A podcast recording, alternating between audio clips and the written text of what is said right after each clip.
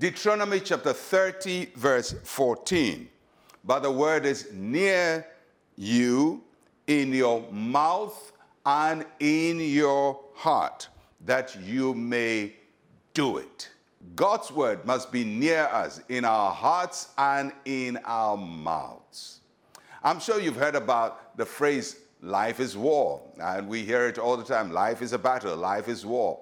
Uh, so what, what is this war? What is this battle that life is all about? Um, is it some uh, battle against poverty, battle against uh, sickness and disease, global warming, maybe battles in, in a military sense? Yeah, that's some kind of battle. But the greatest battles in life are fought in our minds. It's a battle of words. Words, thoughts, ideas, concepts in our minds that defeat us. And many of us struggle with thoughts of embarrassment, of fear, of inferiority complex, unworthiness, anger, inadequacy, anxiety, guilt. And, and we go through that. People may not even see the battle in our face, but there's a war raging on in our minds.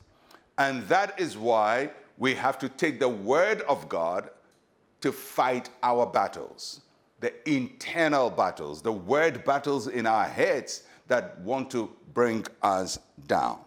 Now, Satan knows that if he can succeed in planting a thought in your mind, he just leaves you. He doesn't even bother about you because the thoughts he plants in your mind are going to do the battle for him.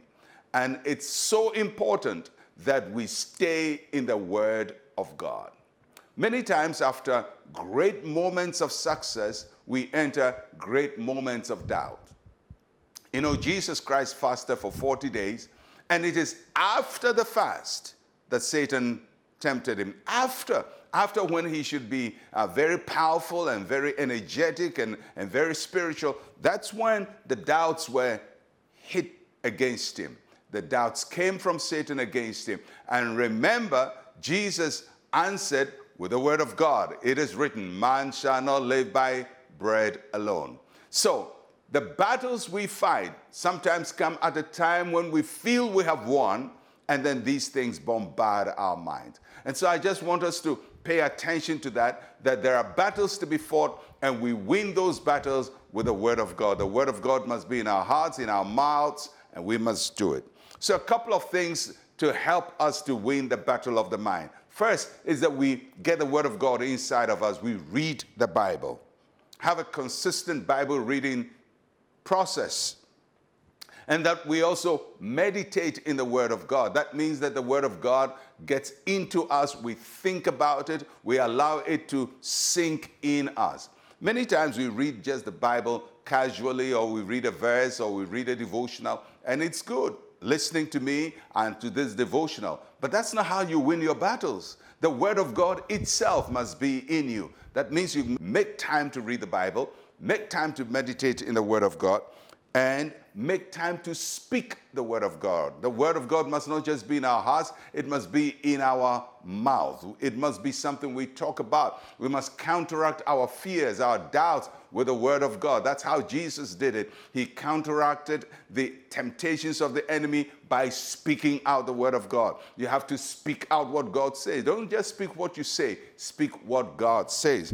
And then we have to act on the word of God. There are battles to be fought and battles to be won. There are battles to be engaged in and battles to declare victory over. And God is going to give you the victory. God is going to make you rise above every storm. His word is in you. His word is in your mouth. You have to speak his word and declare his word out of your mouth. That's your way to victory. Let's pray. Say with me, Heavenly Father, through your word, I overcome every doubt. I walk in victory every day of my life. In Jesus' name, amen and amen. Well, I'll catch you again tomorrow. I'm Pastor Mensa Otabil. Shalom, peace, and life to you.